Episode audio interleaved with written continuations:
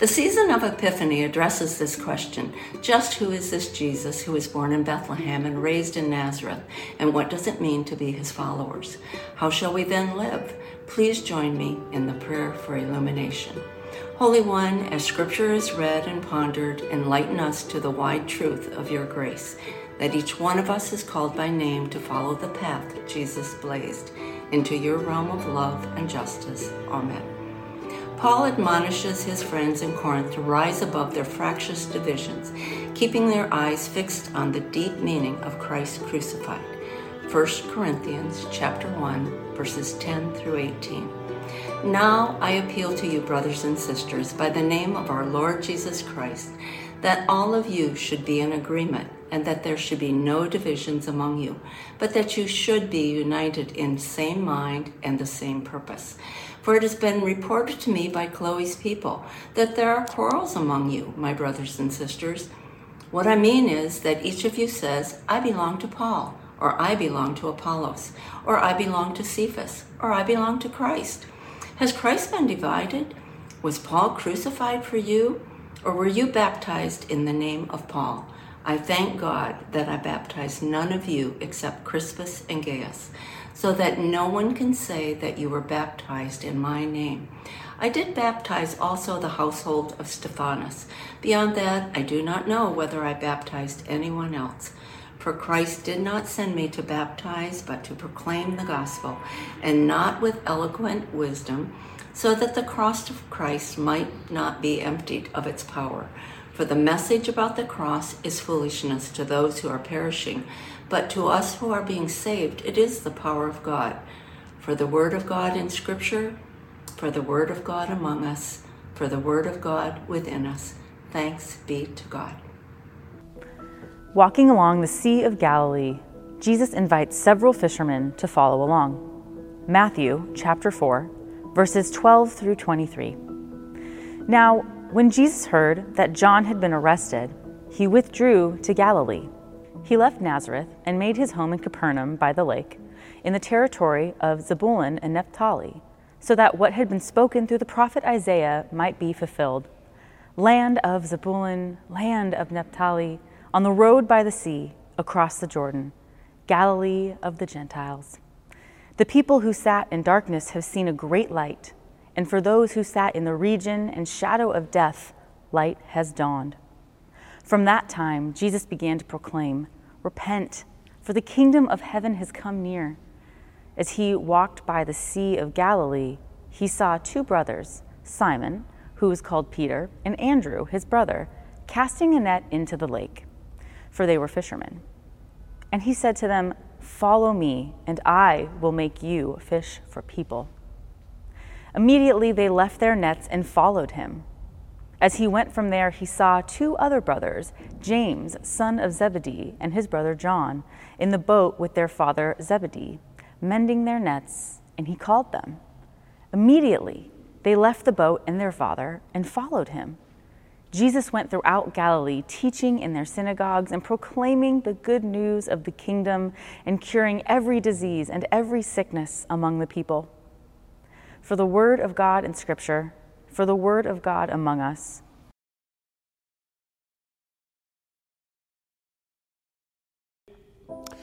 Starting in the mid 1990s and running for about 12 years or so, I provided commentary on WCBS News Radio under the banner of Simple Truths on Values, Civility, and Our Common Good. Eventually collected into a book by the same name. Christ Church felt that this was a useful incursion into the public square concerning things that mattered most, emerging from our mission to love God and neighbor. Not advertising, even though we bought the time, but commentary about human flourishing.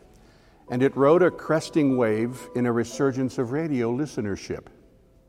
At the time, WCBS had the widest reach for news radio on the eastern seaboard predating SiriusXM, then overlapping with breakthrough tech and social media that fractured the market into a thousand points of light and an entirely different environment for the exchange of ideas. It's wildly more complicated today. Back then, WCBS was a go to landing for up to the minute news and sports in the largest regional market, and lots of folks would write or call into Christ Church from as far south as Baltimore and as far north as Boston, responding to one of my brief commentaries. At the time, it seemed to scratch the itch of many who were sensing the devolving of our cultural commitment to the common good. I sensed a deep loneliness, even, and need for some deeper connecting. As I wrote in the book's preface, as one man, husband, father, friend, citizen, child of God, I want to live with greater attention to the things that upbuild my individual life, relationships, and healthy community. Yet this often seems a lonely enterprise, and I find that I am easily distracted. After all, I'm making my way in the very same cultural context as everyone else. We share the struggle for identifying and then maintaining the values that promote the common good. And this isn't easy, even for those who attempt to practice and advance a particular religious tradition. I know only too well how religious practice can be overwhelmed by cultural tidal forces. And you know, given current conditions in our nation, this focus now seems really kind of prescient, anticipating an accelerating breakdown of shared values and definitions of the common good. The specter of someone like George Santos winning an election on a completely fabricated life narrative and then embraced in service of a completely cynical power arrangement based on larger false narratives serves as a kind of metaphor for the depths to which we've sunk listening to the worst angels of our nature rather than the better ones. Where is evidence of the best of what we can be in our public life? Well, in our own, in our own individual lives. Among current cultural trends, increasingly, we're talking to ourselves inside echo chambers to a great degree, unregulated technology feeds the beast of our discontent. And, and as the comparative maps of blue and red reveal, we seem to be separating geographically as well. An odd coupling of increasing individual atomization with tribalist tendencies. Witness what's happening to our United Methodist denomination. Now, underneath our disagreements, most of us probably still want similar things security, useful work that pays a living wage, equal rights and dignity before the law and one another, clean air and water, access to quality health care, things like that. Given this, in days ahead, I'll continue to look for ways to promote the common good across our fracturing differences. Stunning how our political culture has lost its grip on accomplishing good ends for all rather than amassing power for the sake of power. Paul pointed out to the squabbling Corinthians their unity would not be found in the competition between various factions and leaders, but in their commitment to a larger purpose, in this case, to Christ and his purposes. Paul meant to hold them accountable to enduring gospel values, emphasizing God's love for all persons, including those they disagreed with, and especially those at the margins, the ones Jesus regularly embraced. Here's how he put it to his Philippian friends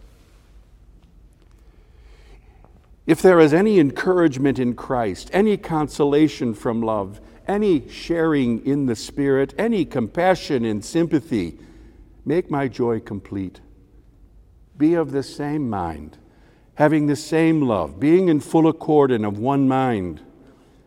Do nothing from selfish ambition or conceit, but in humility regard others as better than yourselves. Let each of you look not to your own interests, but to the interests of others. Let the same mind be in you that was in Christ Jesus. Here's a gospel paradox Jesus was not a political partisan, but he died a political death.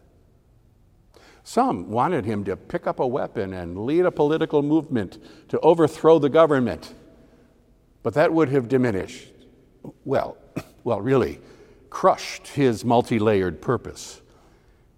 Instead of walking a path towards power, he chose a path of humility that kept him in solidarity with the powerless.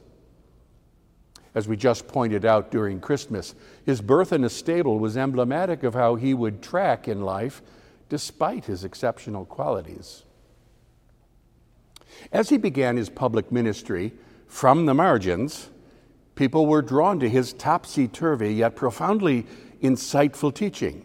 And as we heard in our passage from Matthew, he invited a few of them to follow along more closely, those we call his disciples. But, friends, here it's useful to ask what followership actually meant.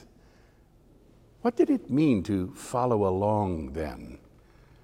And by turn, what does it mean to follow along today?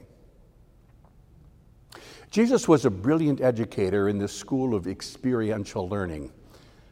Last week, we heard him ask those who had come out to see him this question What are you looking for? throwing the onus for their learning back on them. They then asked where he was headed, and he responded, Come and see. In other words, come, see for yourselves. Don't simply take my words, but observe, discover by doing. Intrigued, some followed along with him. And 2,000 years later, here we are.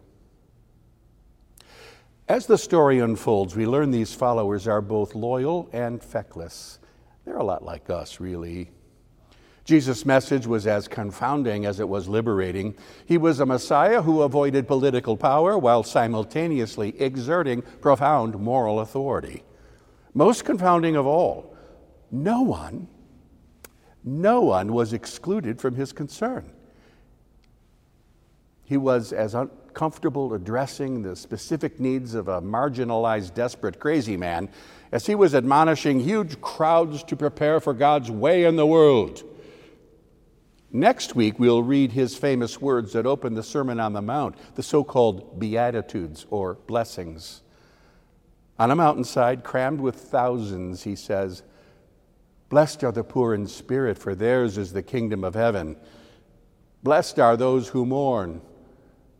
Blessed are the meek, those who hunger and thirst for righteousness, the merciful, the pure in heart, the peacemakers, and the persecuted. That, that turns the world's grading system completely upside down. He'll go on to say outrageous things like how we are to love our enemies. And rather than storing up riches on earth, we should store them up in heaven. And how we should not judge, since we are blind to the log in our own eye while we curse the speck in the eye of someone else. How we are meant to become salt and light for the world so we learn that his followers are meant to commit to these same values rooted in humility. Later, towards the end of his life, he'll teach that the nations will be judged on how well they care for the hungry, the thirsty, the stranger, the naked, and the imprisoned. And his followers will take this to heart that today shows up in their generosity of dollars, time, and energy as well as their commitment to dismantling systemic roadblocks to human flourishing for everyone.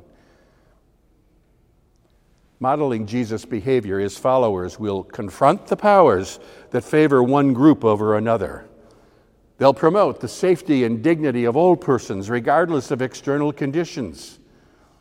As the prophet Micah famously admonished, they will do justice, love mercy, and walk humbly with their God. These have always been the hallmarks of faith as modeled and mentored by Jesus, who told his close friends to love one another as I have loved you. So you must love one another.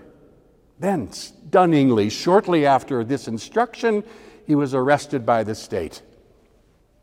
His crucifixion raised high this command to love for all to see, looming over the centuries to our present moment. and it remains our highest calling and the source of our enduring hope. Friends, as, as I take my leave of you as senior minister, I admonish you to keep your eye on the prize. Don't falter. Show up. Bear witness to the highest and best truth. Continue learning to love very well. Remember that you cannot do this all by yourself. We need a community of faith that holds and sustains our own faith, encouraging and challenging us to become the people God intended in the first place. What a gift you are for one another, even as you have been a gift to me.